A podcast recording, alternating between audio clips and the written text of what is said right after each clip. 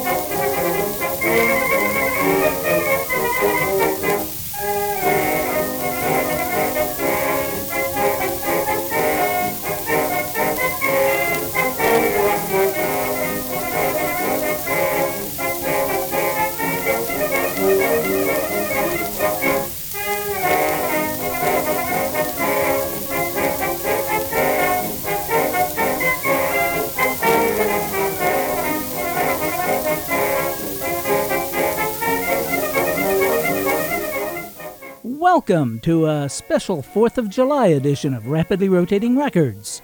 I'm your host, Glenn Robison, and you can already tell this is a special show because we've replaced our regular theme song of Avalon with Sousa's band playing John Philip Sousa's Federal March, which I thought was very appropriate given the theme of the show, which is the original 13 American colonies. That may be a Sousa march played by Sousa's band, but Sousa himself hated technology and refused to conduct his orchestra on most recordings. On this December 20th, 1910 Victor recording, the band was conducted by Edwin G. Clark, who conducted the band on dozens of recordings from 1903 to 1911. We've got the usual assortment of hot bands, sweet bands, blues, and jazz but another thing that's special about this show is that there's no way it was going to fit within the confines of one hour, so it's somewhat longer than that. We've got some great records and lots of information and history, and hopefully even a couple of laughs. So sit back, relax with your favorite beverage, and enjoy the show. Yesterday was the 4th of July, celebrated here in the U.S. as Independence Day. But back in 1776, it wasn't all picnics, parades, and fireworks. The 3rd of July were a bunch of colonies, and the 4th were the good old USA. Now, I'm certainly no scholar of American history, but I believe the following very condensed information is pretty accurate. On July 1st, the Second Continental Congress met in Philadelphia, and the following day, 12 of the 13 colonies voted in favor of Richard Henry Lee's motion for independence from Britain. New York's delegates weren't yet authorized to vote for independence and didn't officially lend their support until July 9th. On the morning of July 4th, Congress adopted the Declaration of Independence, and copies of the approved text, known as the Dunlap Broadsides, were printed that night in the shop of Philadelphia printer John Dunlap to be distributed across the 13 colonies to newspapers, officials, and commanders of the Continental troops. About 27 copies of the Dunlap broadsides are extant. The first public reading of the Declaration didn't take place until July 8th, and it took another couple of weeks for the document to be engrossed, that is, officially printed on parchment, which most of the delegates signed on August 2nd, but several signed later, and two never signed at all. Signed copies of the Declaration of Independence, printed by Mary Catherine Goddard of Baltimore, weren't sent to the states until the following year. The process of forming a central government began in 1776 with the Articles of Confederation adopted in 1781. They didn't work out so well, and in 1787 the Constitutional Convention was held in Philadelphia, and after four months of debate the delegates came up with the Constitution. It took effect when New Hampshire became the ninth state to ratify it in late June of 1788. That greatly simplified background is the basis for the playlist for tonight's show, which consists of records relating to each of the original 13 colonies. At the time, lists of the 13 colonies were usually in geographical order from north to south, in three groups the New England colonies, Middle colonies, and Southern colonies. But we're going to list them in the order in which they ratified the Constitution, officially becoming states. First up, Delaware. The Delaware colony was founded in 1638 by Peter Minuit and the New Sweden Company. Peter Minuit's other claim to fame was as the Protestant leader of the New York colony and the guy who bought Manhattan from the Native Americans for various trinkets and goods, estimated to be worth the equivalent of $24. According to Stan Freberg, here's how that transaction went down. Too many moons we live here, White Cloud. Time to unload this crummy island. Sell Manhattan to white man. Get me plenty junk jewelry. All right. All right. Me list with real estate agent. He find live one, okay? Okay. Okay, Chief, I think I got a live one for you, Dutchman. Now, when he gets here, let me do all the talking, all right? Mm. Here he is now. Come in. Uh, what can we do for you, sir? Well, I seen your listing in the paper here. For sale, Iceland. Now, if you're in the market for an island friend, you couldn't go wrong, believe me. What's the asking price? Now, a beautiful piece of property like this couldn't let it go for a nickel less than $32 worth of junk jewelry. What, $32 for a crummy piece of undeveloped property like this? I'm gonna see you Uh, around. make it $29.50. Go away. Look, I don't like to haggle, Pete. Make it 28 and a quarter, huh? Come on. Now, wait a minute. I'll give you $24. Sold, but none of that cash stuff. The chief's wife wants strictly junk jewelry. Okay, it's a deal. Here you go. You're lucky the price wasn't no higher. I never carry more than $24 in junk jewelry. That's the sale of Manhattan from the 1961 Grammy Hall of Fame and Grammy winning LP. Stan Freberg presents the United States of America, Volume 1, The Early Years, which I bought when it first came out. Unfortunately, I had to edit out the big tap dance number for time, but the album is readily available on YouTube and that website that sounds like a South American rainforest. But getting back to the Delaware colony, the Swedes reportedly erected America's first log cabins at Fort Christina, now Wilmington. They were defeated by the Dutch in 1655, and the English in turn seized the colony in 1664. It was part of New York until 1673, when it ceded to William Penn, and Pennsylvania and Delaware shared an appointed governor until the Revolution. Delaware was the first colony to ratify the Constitution and became a state on December 7, 1787. Now, you normally associate peach picking time with Georgia, but we're going to join Albert Campbell and Henry Burr when it's peach picking time in Delaware.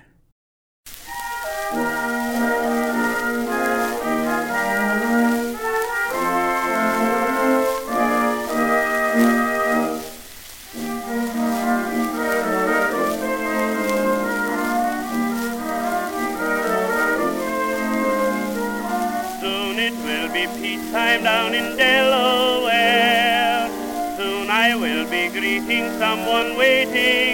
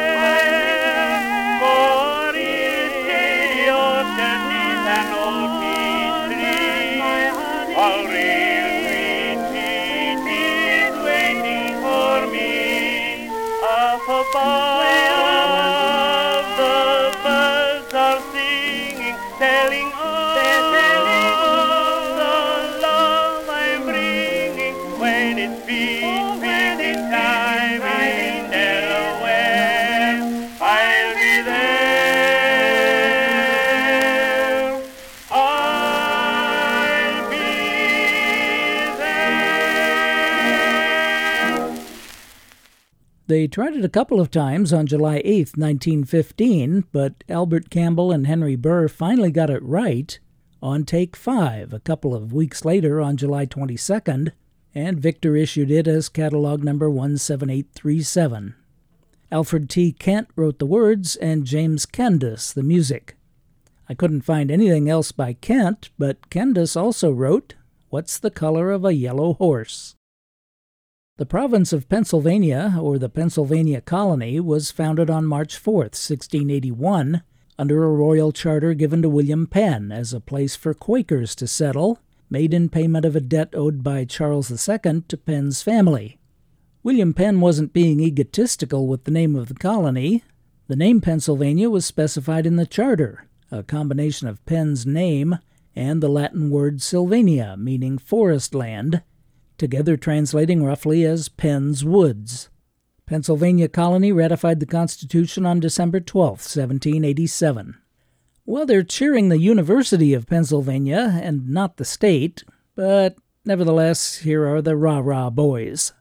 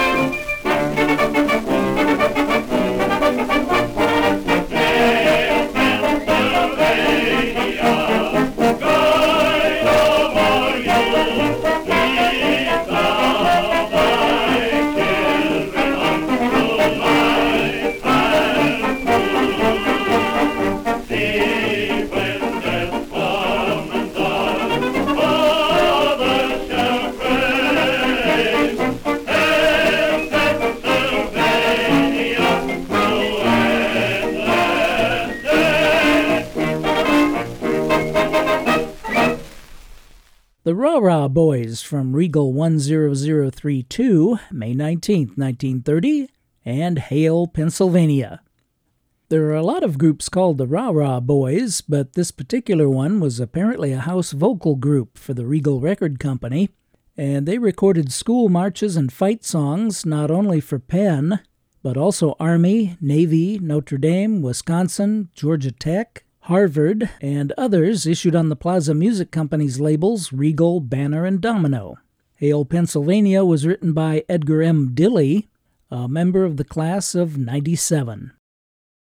The region of present day New Jersey was originally settled by the Dutch as part of New Netherlands, but when they surrendered Fort Amsterdam to the British in 1664, King Charles II granted his brother James, the Duke of York, the area as a royal colony.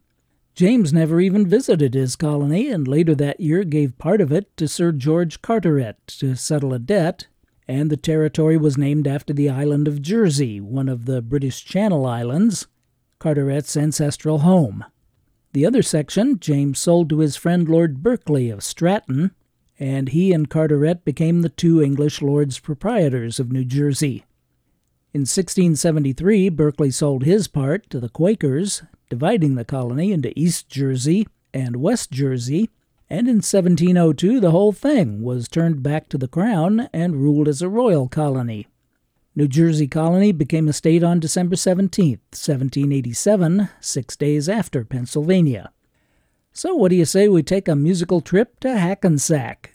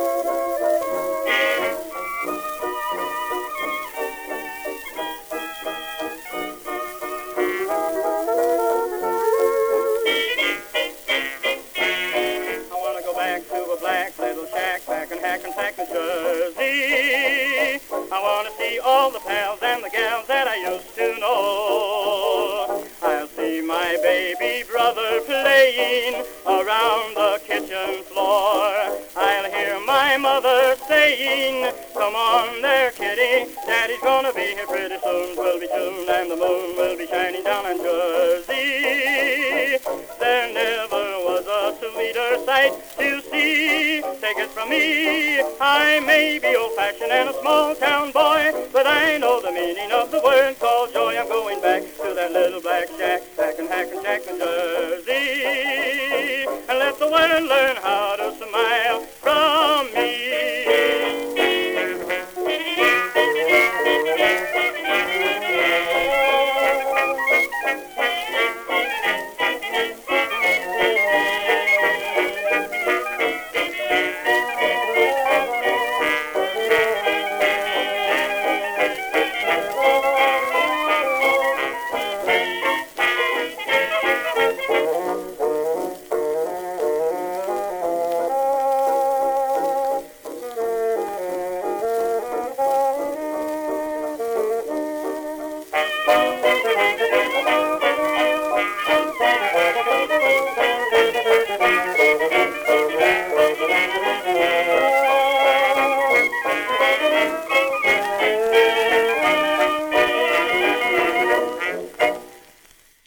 Benson Orchestra of Chicago, directed by Don Bestor, who were back in Hackensack, New Jersey on April 2, 1924. The vocalist was Frank Sylvano, and Back in Hackensack, New Jersey was written by Art L. Biner and Dan Russo.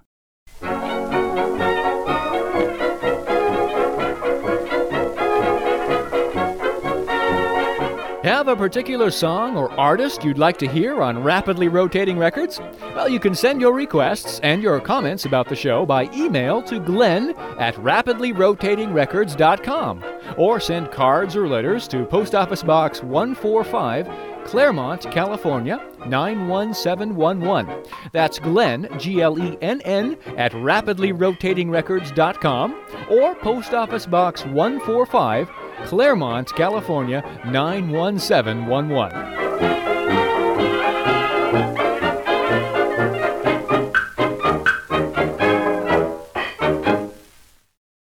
Continuing our tribute to the 13 original colonies, Georgia was the southernmost and the last of the colonies, and was established 50 years after the other 12. The colony's charter was granted to General James Oglethorpe on April 21, 1732, by George II, for whom the colony was named. It was settled by 116 men and women hand selected by Oglethorpe and who traveled to the new colony aboard the 200 ton frigate Anne. While each of the other 12 colonies established a representative assembly, Georgia was ruled by 20 trustees from England. The trustees limited the size of landholdings, prohibited the importation of rum, and banned slavery, Roman Catholics, and lawyers. That last one might have been a good idea. The system didn't work out very well. Slavery was allowed in 1750, the trustees returned the colony to the Crown in 1752, and it was then governed by a series of royal governors appointed by the king. Georgia was the fourth colony to ratify the Constitution on January 2, 1788. Now, there are lots of vintage records about Georgia, and here's one of the best.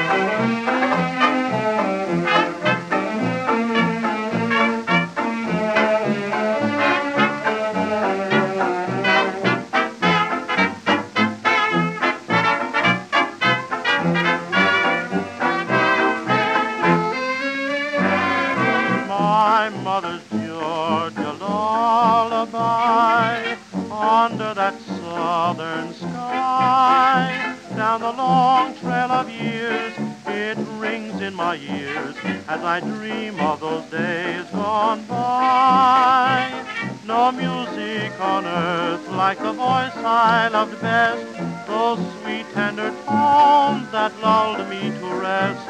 For the angels would listen from up on high to that Georgia lullaby.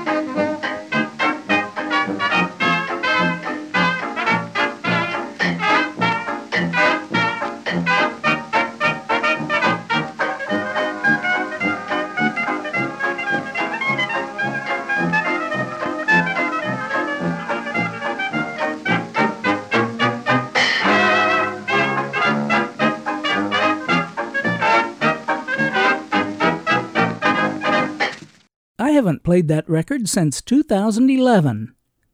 I know. Adrian Schubert's dance orchestra, identified on the label of Domino 31046 as the Rialto Dance Orchestra with Georgia Lullaby. The vocalist was Scrappy Lambert. This Georgia Lullaby was recorded September 18, 1928, but was written a quarter century earlier in 1903 by Halsey K. Moore and is not to be confused with the Georgia Lullaby, a waltz written by Charles Cordray in 1924 and recorded by several bands that year. The Connecticut Colony, originally known as the Connecticut River Colony or simply the River Colony, was established March 3, 1636, as a Puritan settlement, but the English gained control of the region the following year. Two other English settlements were merged into the Connecticut colony the Saybrook Colony in 1644 and the New Haven Colony in 1662. The colony of Connecticut ratified the Constitution and became the fifth state on January 9, 1788. The following record isn't about Connecticut itself, but something that was named after the state.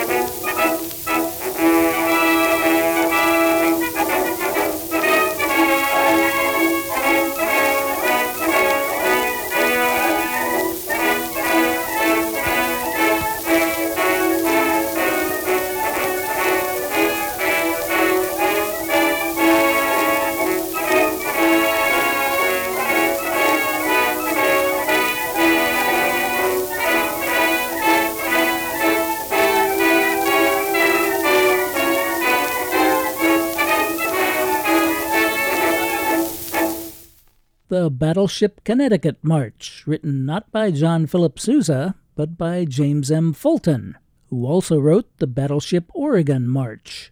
Arthur Pryor's band recorded this in eight takes in three different sessions in three different years, with one take from each session issued on Victor 16113.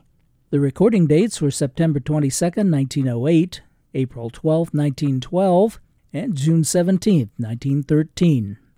When commissioned on September 29, 1906, the battleship Connecticut was the most advanced ship in the U.S. Navy.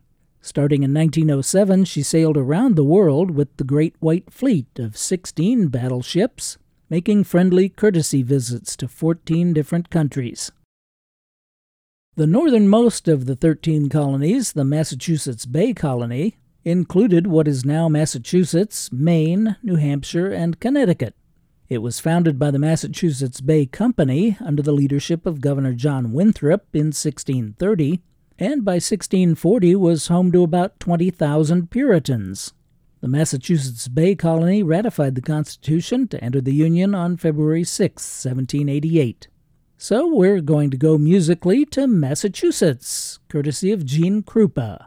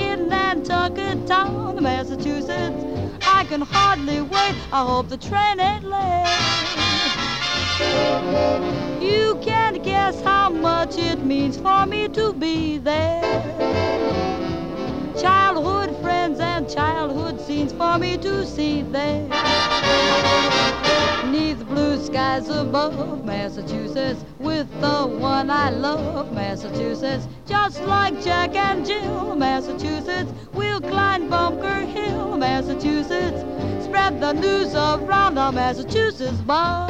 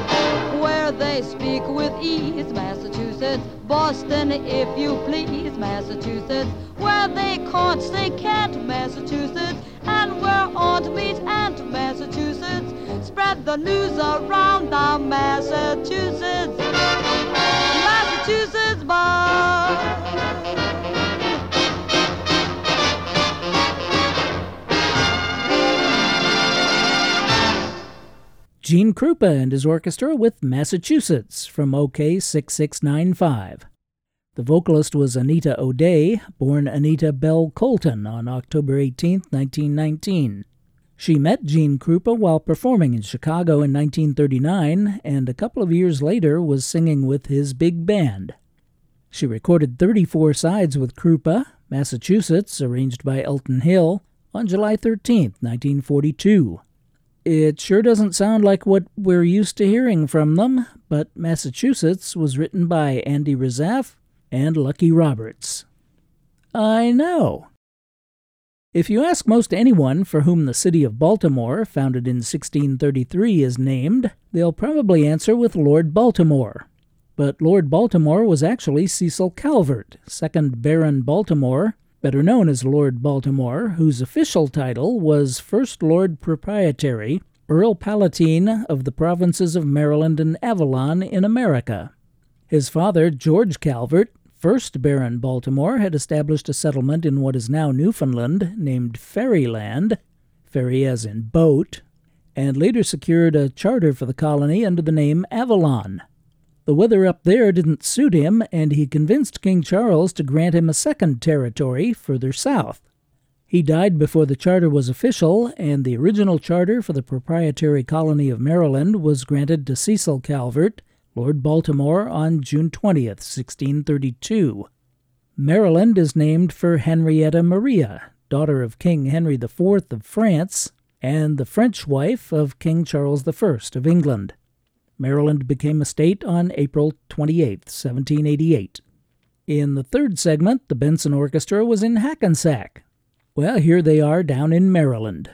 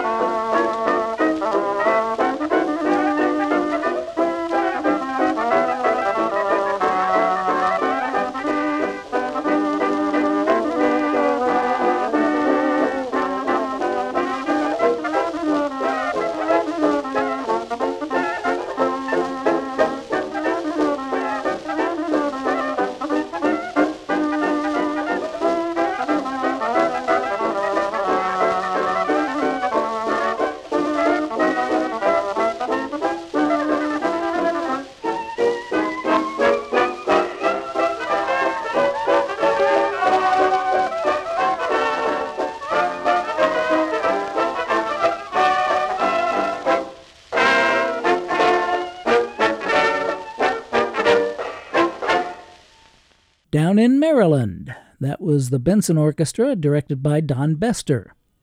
On C Melody Sax, Frankie Trumbauer. Victor 19022 was recorded January 29, 1923, and Down in Maryland was written by Bert Kalmar and Harry Ruby. King Charles granted the Carolina Charter in 1663 for land south of Virginia Colony and north of Spanish Florida to eight lords proprietors in return for their financial and political help in restoring him to the throne in 1660 following England's Civil War.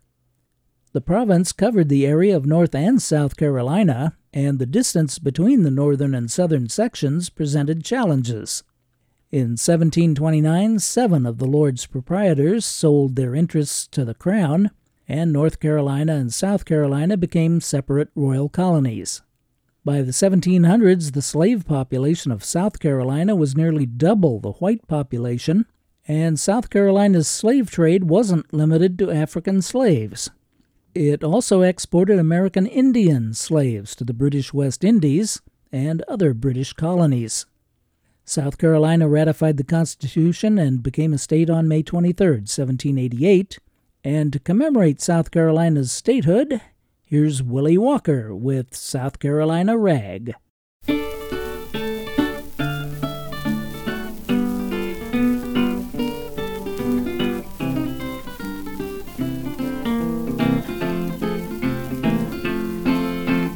Talk about your girl, but you ought to see mine.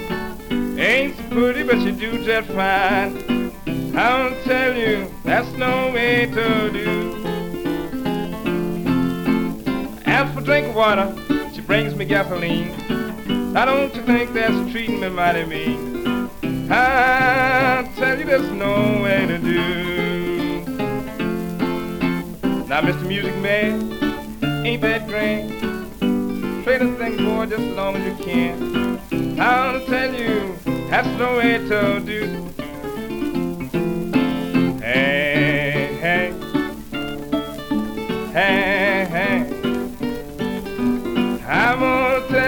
babe, that's the way to do. Whoa, babe, treating me mean, begging for water and you bring gasoline. Gonna tell you, that's no way to do.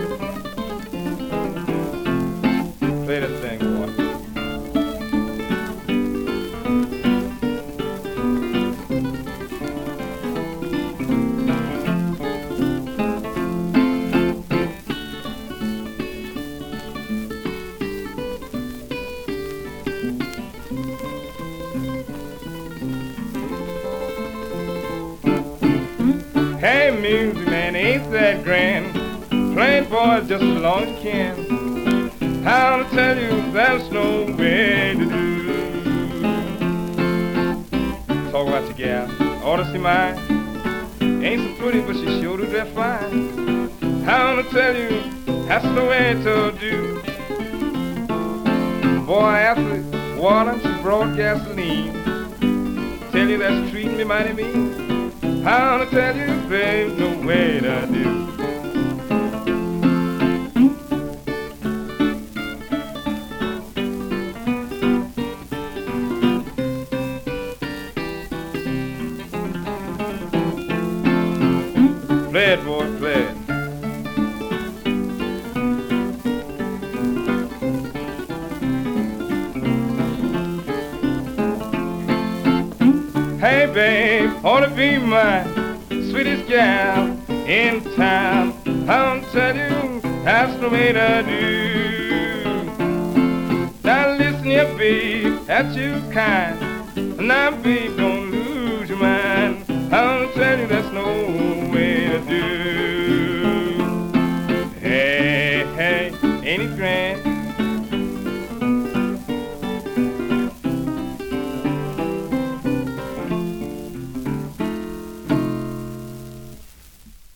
American blues guitarist and singer Willie Walker accompanying himself on South Carolina Rag from Columbia 14578, recorded September 6, 1930, in Atlanta, Georgia. That was Walker's only recording session, but it resulted in four issued sides. And if it sounds like a lot of guitar on that record, that's because Willie was also accompanied by Sam Brooks, his cousin. Willie Walker was born in April 1896 and was blind from birth. He spent most of his life in and around Greenville, South Carolina, working as an itinerant musician, and he died in Greenville in 1933.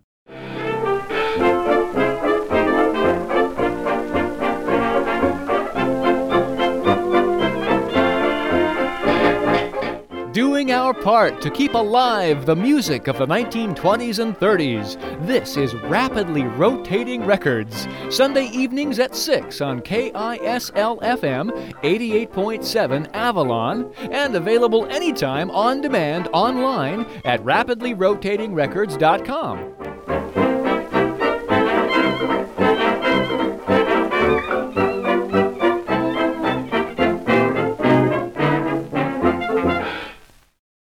The New Hampshire colony was founded in 1623 by Captain John Mason, who named it after his homeland in Hampshire County, England. New Hampshire was at first not strongly in favor of independence, but with the battle at Lexington and Concord, many of its inhabitants joined the revolutionary cause. In fact, New Hampshire was the first colony to declare its independence from England, adopting its own constitution in early 1776, about six months before signing the Declaration of Independence. Its independence as part of the United States was confirmed with the 1783 Treaty of Paris, and New Hampshire ratified the U.S. Constitution on June 21, 1788. And here to celebrate New Hampshire's statehood is Zez Confrey and his orchestra with New Hampshire.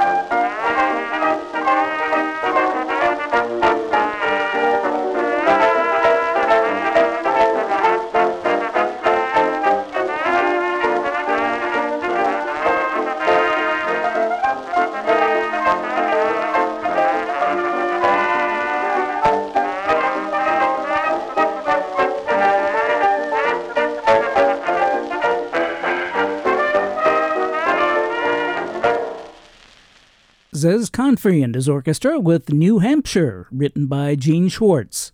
Zez Confrey himself was at the piano for the first three takes on March 14, 1923, but they were all rejected. So they brought in Phil Ohman a week later, and he nailed it on take seven. Next up, the colony of Virginia, chartered in 1606 and settled in 1607, with Jamestown, the first English permanent settlement in the country.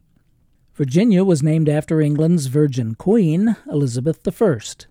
The Virginia colony declared independence from the Kingdom of Great Britain in 1775, becoming the Commonwealth of Virginia and adopting the Old Dominion as its official slogan. Virginia ratified the Constitution on June 25, 1788. So, what do you say we go musically down Old Virginia way?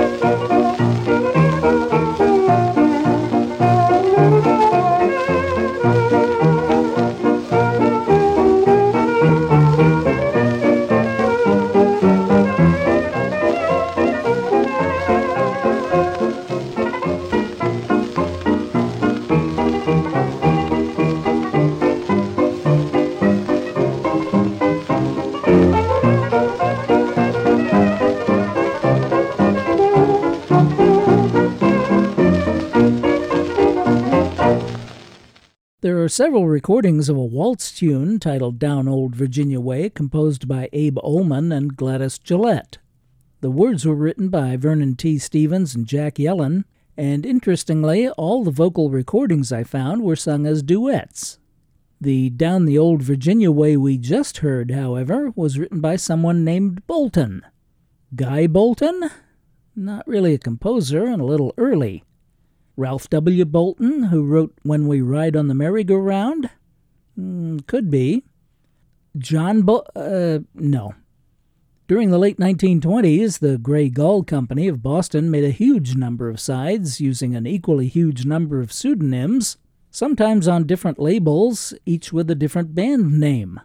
That record is from Grey Gull 1379, and was recorded in June of 1926 by a quartet called the Bostonian Syncopators. Who they actually were, I have no idea, but regardless, it's a jaunty little tune and a nice record. The next of the original 13 colonies to ratify the Constitution was New York. Founded by Peter Minuit in 1624, the New York colony was originally called New Netherlands by its Dutch settlers. It became known as New York when James, the Duke of York, received control of it in 1664. New York became a state on July 25, 1788. So, in honor of New York, we're going to do the New York. Here's Ben Selvin and his orchestra.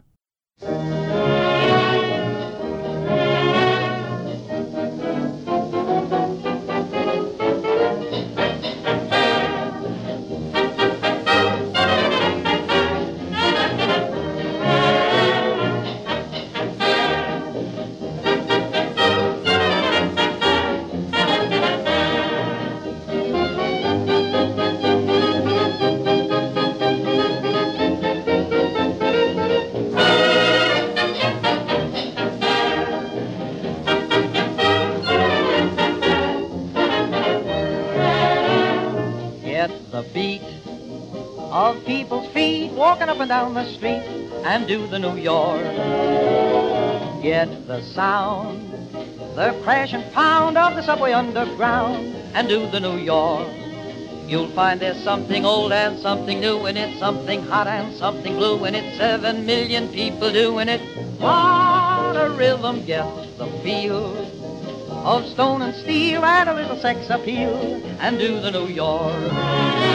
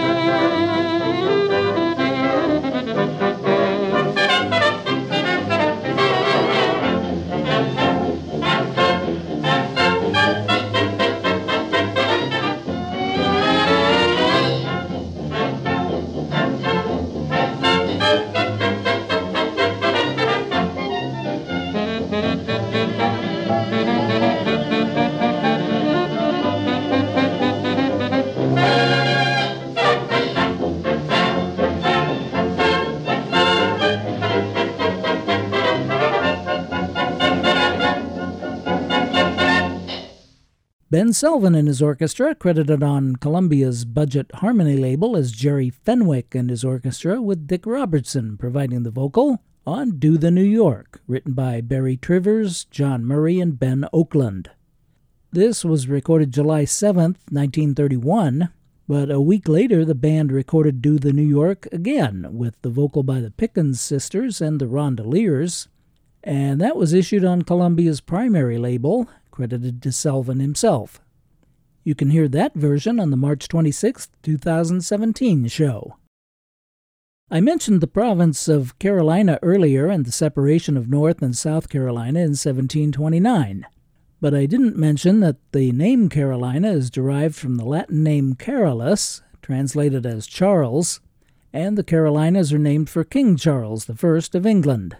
On November 21, 1789, North Carolina became the 12th state to ratify the Constitution, but many people believe that North Carolina was the first state to declare independence from England with the Mecklenburg Declaration of 1775.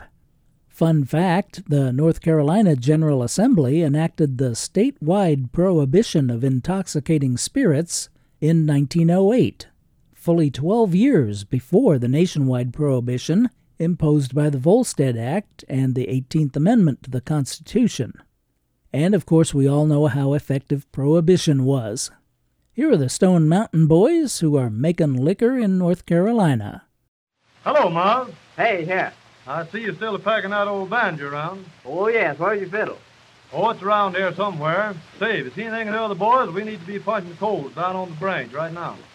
Yeah, I think they'll be here right away.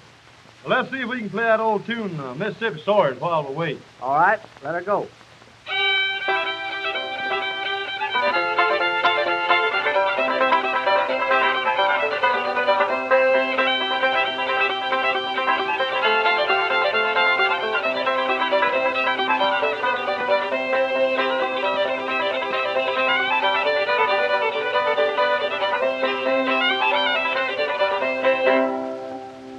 Hello, Thompson. Hello here, Thompson. Why, hello, boys.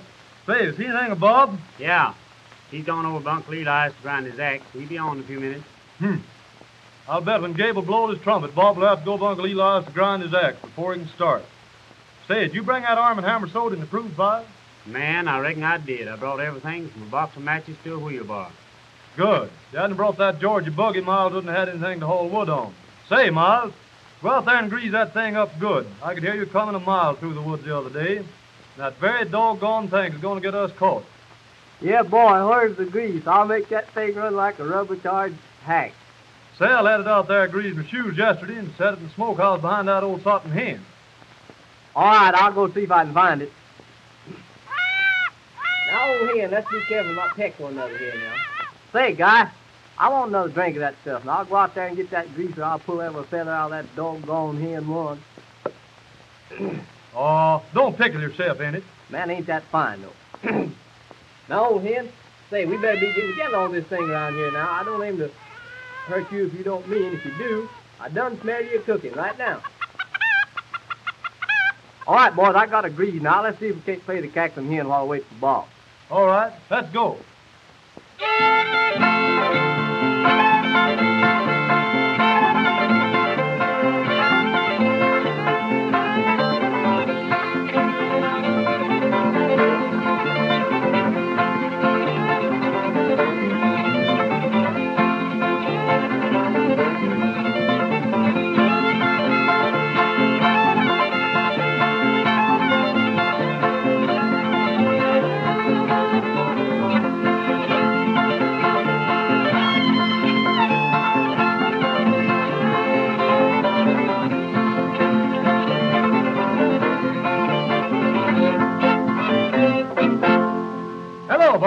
Hello, Bob. Hello, Bobby. Well, hello, boys. Say, did you get your axe ground? Yes, sir. I think I did. You can look at it and see. Mm-hmm. Yeah, you can cut all the wood that Miles can haul on his Georgia buggy. Hey, boy, let's go. I was down there this morning. The bear just had whole size all over. Well, boys, let's go. Bob, you bring axe and condenser barrel. Thompson, you bring some rags and hunt a good long swab stick. Miles, you bring the jugs on your buggy and be careful don't break none of them. And uh, I'll take some paste about pasting on the cap. And don't make so much noise that doggone buggy is creaking around. And don't let that doggone pig follow you down there. To it, here, to it. Sal, call that hog, doggone it. Say, boys, say, I believe we ought to have a phone up down here on the tree and have Sal to watch for the man when he sees him coming. Why, phone us up. We better start getting this stuff out of here then. Yeah, that would be all right. But if my wife calls down here, tell her I ain't here. Or if she finds this thing out, we just as well start singing I'm in the jailhouse now. Oh, boy, don't you smell good. Let's strip my juggler while that worm hit that thing once. Now, Bob, you don't want to hit that too much and get that liquor in your long legs and start running. If you do, you'll be tied around a tree down here someplace. Now, boys, let's play another tune while she cooks. What would it be? Let's play old Aunt Kate There's a bug on me. Ain't got a thing on me. I believe there's one on me, too. Get up from there, Miles, and come on, you lazy hound. Well, you ain't got no drinking water, is it? All right, let's go, boys.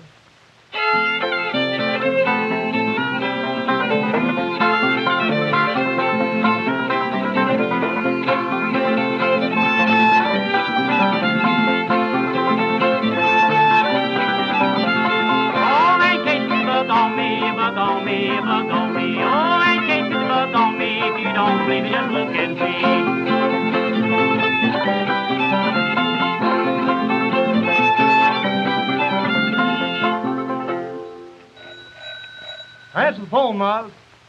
Hello. Yes, this is Miles. Huh? Yeah, you said it's Thompson down there. Tell her I ain't here. Hello. Hey, he said tell you you won't down here. Uh-oh, ain't you got no sense? Tell her I've done left here. Hello. He said tell you done left here. What? Huh? When did he leave? Wait a minute, I'll ask him. I tell her I'm coming home right now. Hello.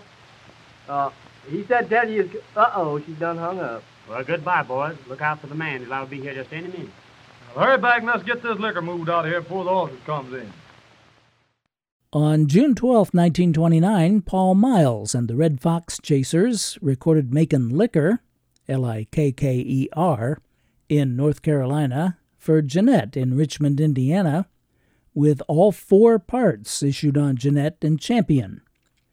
Parts 1 and 2 only were issued on Supertone 9456 as by the Stone Mountain Boys. Banjo player Paul Miles formed the Red Fox Chasers in 1927 at the Union Grove Fiddlers Convention in northwestern North Carolina. guitarist A.P. Fonzie Thompson and harmonica player Bob Cranford were already singing partners, and fiddler Guy Brooks was a childhood friend of Miles. The group made a total of 48 sides issued on various labels and other names, such as the Virginia Possum Tamers and the Black Mountain Gang. Rhode Island Colony was founded by Roger Williams, who had lived in the Massachusetts Bay and Plymouth colonies, but was banished by the General Court of Massachusetts in 1635. He made his way on foot to the Narragansett Bay, where his friend Chief Massasoit granted him a section of land, but he was forced to move across the river, where he was given land deed by two Narragansett chiefs, and established the first permanent settlement in the new colony of Rhode Island, naming it Providence Plantations.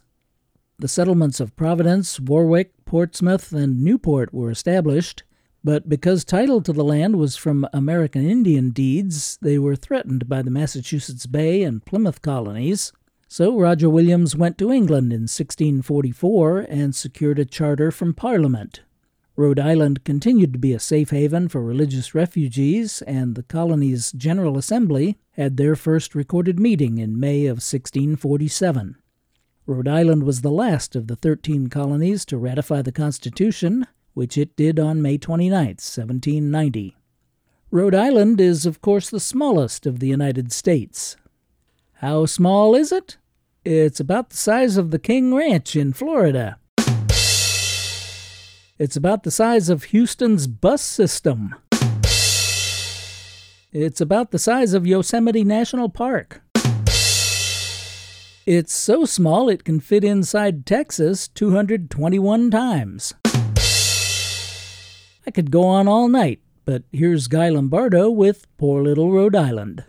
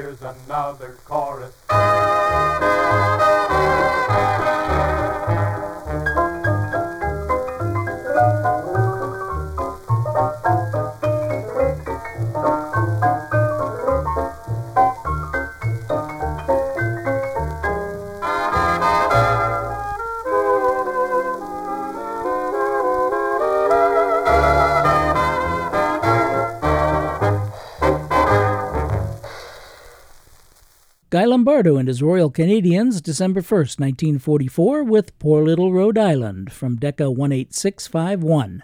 The vocal was by Stuart Foster and the Lombardo Trio. Stuart Foster sang on several other Lombardo records that year and recorded at least four sides under his own name for Decca in the late 1950s.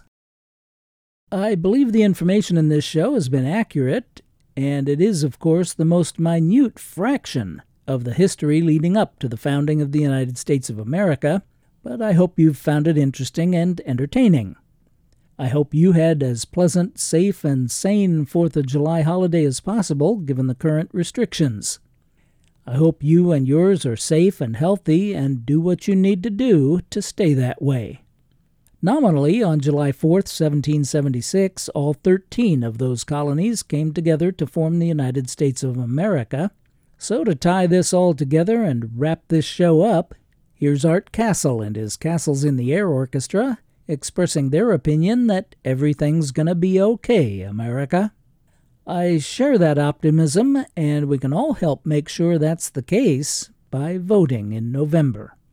I'm Glenn Robison, and I'm very pleased that you've chosen to spend this past hour with me listening to Rapidly Rotating Records. I hope you'll click in or tune in again next week, and as always, I thank you for your very kind attention.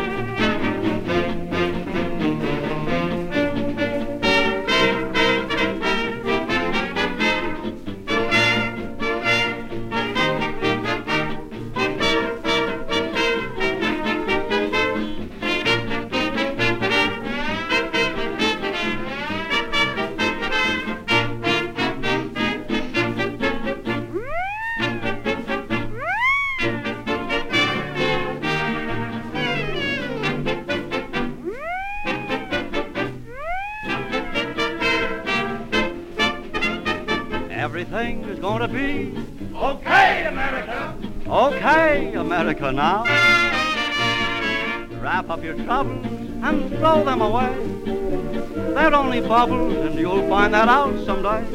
Beyond the blue horizon, a rainbow's peeping through. So just keep your eyes on that good old red, white, and blue. Say everything is gonna be okay. Okay, America. Okay, America now. Come on, let's all sing it. Everything is gonna be okay, America. Okay, America